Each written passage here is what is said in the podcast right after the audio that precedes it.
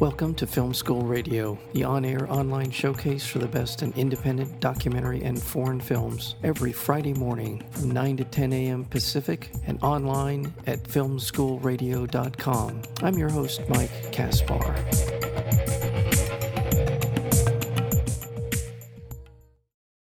She is one of the greatest living women's basketball players three national titles, scored the first basket in Olympic history, drafted into the NBA, but you probably never heard of Lusia Mae Harris or Lucy Harris. A remarkable player, a remarkable human being. And one of the great things about being able to do film school radio is I get to talk to people about things I had no idea ever happened.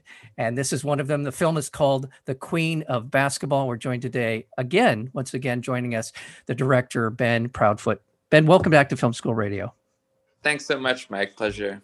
How did Lucy come into your life? well, Lucy came into my life through uh, my colleague, uh, Haley Watson. I've just been fascinated by people who, you know, if history had gone a little differently, they may well have been household names. And so, as I've been making these films, we've been releasing them with the New York Times under this anthology, almost famous uh, moniker. Mm-hmm. And so, I'm always kind of on the lookout for people like this who are hugely significant and important, but for whatever reason, um, we don't remember collectively as a society as much as we could or should. And so Haley told me about Lucy. She's a cinematographer and director and said, you should check out this this woman's story. It's amazing. And basically it was just one of those and any artist or documentary filmmaker kind of knows that feeling when you just start reading the first few dribs and drabs of information and your instinct says, "Oh my gosh." Right? And and of course for me, my first instinct is this is uh, this is awesome. I'm to go on YouTube and watch the documentary that's already been made about her because clearly, you know, this is going to be a story that's been covered and covered and covered.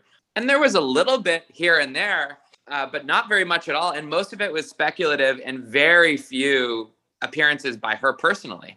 And there was a lot of speculation of why, when she was drafted to the NBA, she didn't go there was speculation about that she had, you know, because it was because she was starting a family, she was pregnant, different ideas about why. There was sort of a, a air of mystery about her and, and the story, and, and really a lack of, of gameplay footage, a lack of, there were some photographs, but not a lot. And so I set about um, tracking her down and eventually uh, got in touch with her, explained, you know, who I was and that I was interested in coming out and meeting with her and interviewing her. And she said, sure, come on out. And so not long after that, my cinematographer and I piled into a van and headed east. So she Greenwood, she, Mississippi. Oh, there you go. She currently lives in Green Greenwood, Mississippi. So yeah. that was quite a haul to get out there. See her. Yeah, did it in two days. She is, and I one thing about Ben Proudfoot that I do want to mention, I failed to do in our introduction. Ben, in this last go around for the Oscars, was at a nominated short doc film called Concerto is a Conversation, co-directed, co-produced with uh, Kris Bowers. Uh, and congratulations on on the nomination and and all, all, your work. I mean, you should check this out. Ben uh, is behind Breakwater Studios, and you should check that out too because there's a, a whole lot of wonderful films that uh, that Ben's been a part of.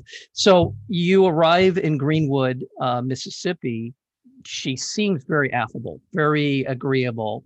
Was yes. there any kind of barriers to overcome in terms of gaining her confidence? How did this sort of unfold once you got there? I think she was probably nervous. I mean, who are these Canadian, you know, guy coming out of the woodwork? Um, but you know, it was it was in July during wow. COVID.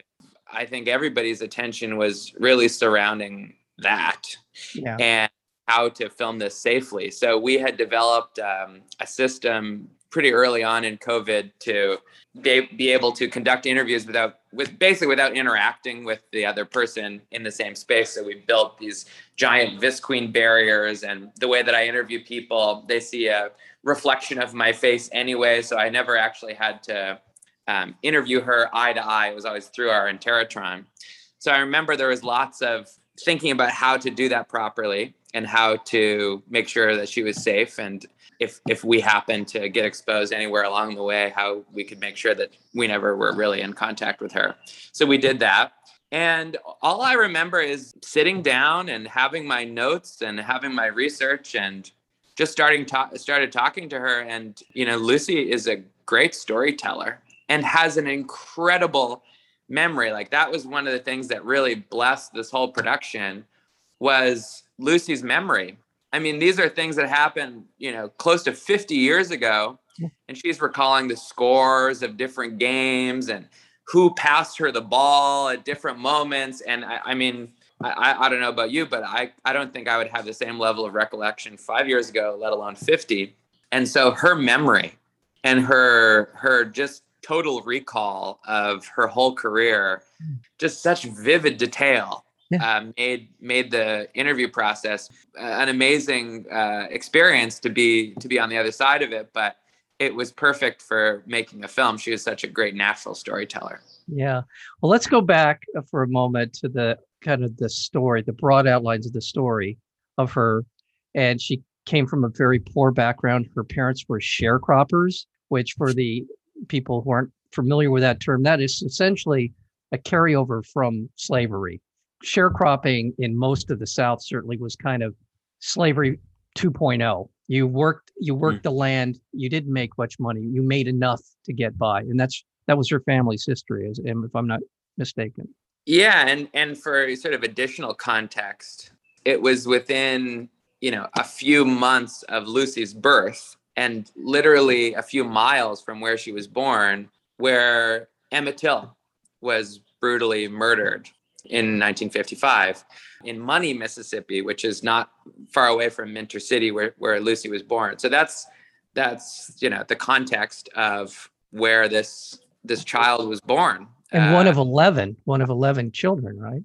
Hostile environment. Yeah, big family. Huge family. Well, I don't want to give too much away. I want people to watch this, but needless to say, she was interested in basketball and tell us a little bit about she had an opportunity to go to a college, a nearby college. I think that's a great part of the story and how how history could have been different, right? Yeah, totally. So you know, she her family happened to have a a goal, as as she would say, a, a basketball net with a sort of wooden backboard, and she played. And she was tall, naturally tall, six three. You know, in high school, it was just clear that she was dominant. I mean, she was tall she had talent she she developed a shot as she said which meant that basically if she shot the ball it went in. During the early 70s title ix was passed which basically withheld federal funding to any college or university that didn't equally fund men's and, and women's athletic programs what that gave rise to was a, a huge swell in investment in, in not everywhere, but in many cases in, in women's teams. And thus, Delta State University, among probably hundreds, if not thousands of others of other universities, started a women's basketball team. It's a very small school, right? Isn't it not a, just a tiny? Yeah, it's. I mean, in comparison to lots of other schools, it's it's very small, and it's you know here we are in the Mississippi Delta, Lucy was the only Black player on her team. This is within the first few years of the team existing at all. I talked to a bunch of her teammates, and a lot of them were like recruited out of there. Somebody told me she like worked at the gas station, and the assistant coach comes into the gas station and recruits her based on how tall she was and how he had heard that she played basketball. You know, like it was, you know, it's a movie waiting to happen. You know, you could just imagine this thing of like, we're going to have a women's basketball team and who from the local high school system can populate our team. And lucy was one of them. And very quickly you know she it became clear that she was sort of the star player of the team. And this sort of magical alchemy of that delta state team with lucy and a few other players that played together for a number of years became the best college women's basketball team in the nation for several years running. It's just i mean this you're right. This is a movie waiting to be made Yes. I, I mean, the story is. That's not to take anything away from the queen of basketball, by the way. If people are interested in watching this, it is available on the New York Times site for. Uh, for it's on YouTube. You can look it up on YouTube. Yeah, for free. Yeah. So, again, her personality, everything about her, and the travail she goes through, we learn about in her personal life, and uh, and how she's appear appears to have reconciled all of the things that could have happened that didn't in a way that is just even more endearing. She's just a remarkable human being. She Um, is. She really, it truly is. And that I will just leave the, uh, I don't, I won't describe it, but that last scene in the film, the last shot that you have in the film, I think in so many ways is emblematic of her as a person and where her priorities are and how she Yep. lived her life. I, I thought it was a beautiful way to end the film. Thank you. Well, you premiered at Tribeca. We did. Congratulations. And, and the reception from that has been, Oh, well, Tribeca was so special because Lucy came to New York along with her family for the screening. It was kind of like the first festival that I've been to since COVID began. And it was outside, and the film played, and Lucy was watching it for the first time there. And when the film ended, the audience that was there jumped on their feet and gave her a standing ovation, which was very special and emotional. And, you know, it's just amazing to be in New York City with Lucy. I mean, you know, she's there driving by, you know, Madison Square Gardens and said, Oh, I, I played there. Right. And we were like, Oh, really? And she's like, Yep, I scored 47 points. I was like, Wow.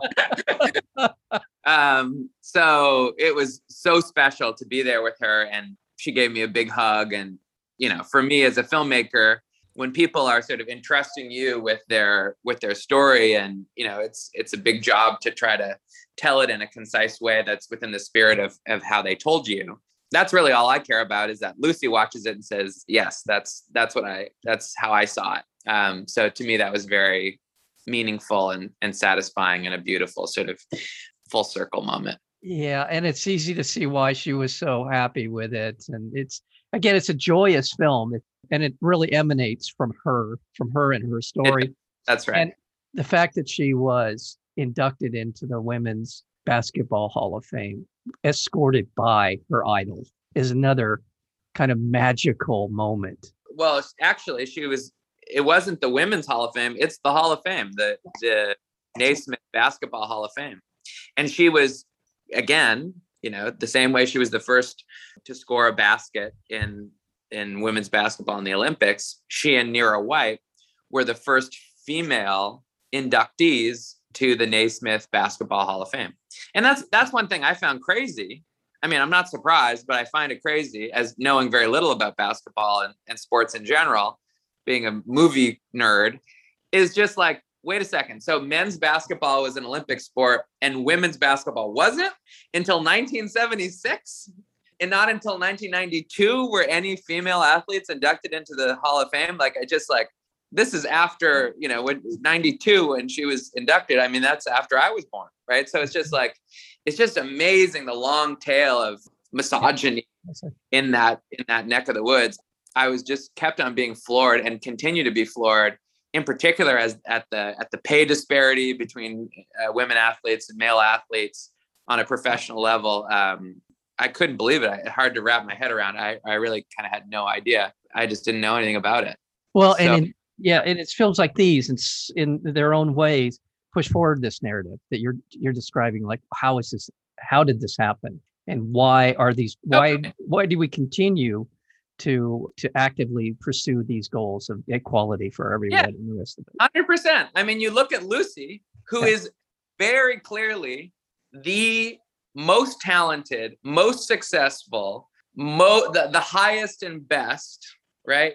Coming out of the Olympics, three national championships, drafted to the NBA, and that's it. Go Yeah. find a job.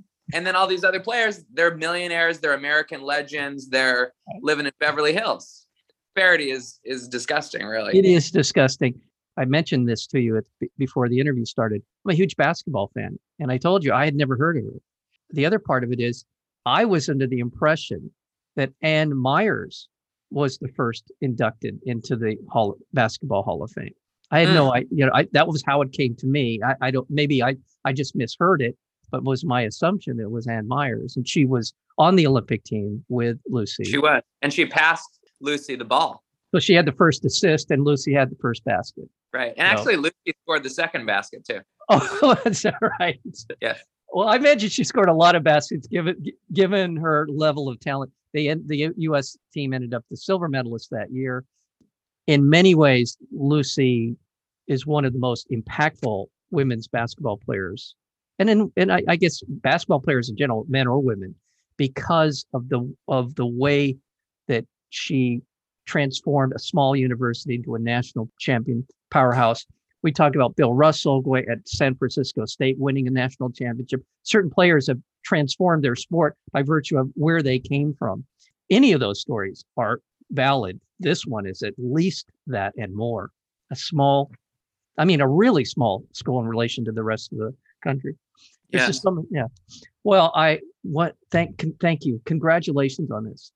Thank you, Mike, for helping bring the story to a wider audience and helping helping me and, and our team tell Lucy's story as broadly as possible. Oh, if people want to find out more about you, they can go to breakwaterstudios.com and all the different films that you worked on, as well as your Academy Award nominated Concerto is a Conversation. Kris Bowers has got a project right now that he's working on, a high profile film. Quite a few, yeah. Space Jam. Everybody should go see Space Jam That and was- listen to Kris's amazing score there. And uh, he's working on King Richard. He's got all kinds of stuff coming coming down the pike. He's uh, he's amazingly uh, prolific. Well, well, thank you so much for your time today, Ben Proudfoot. Thank you so much. Thank you, Mike.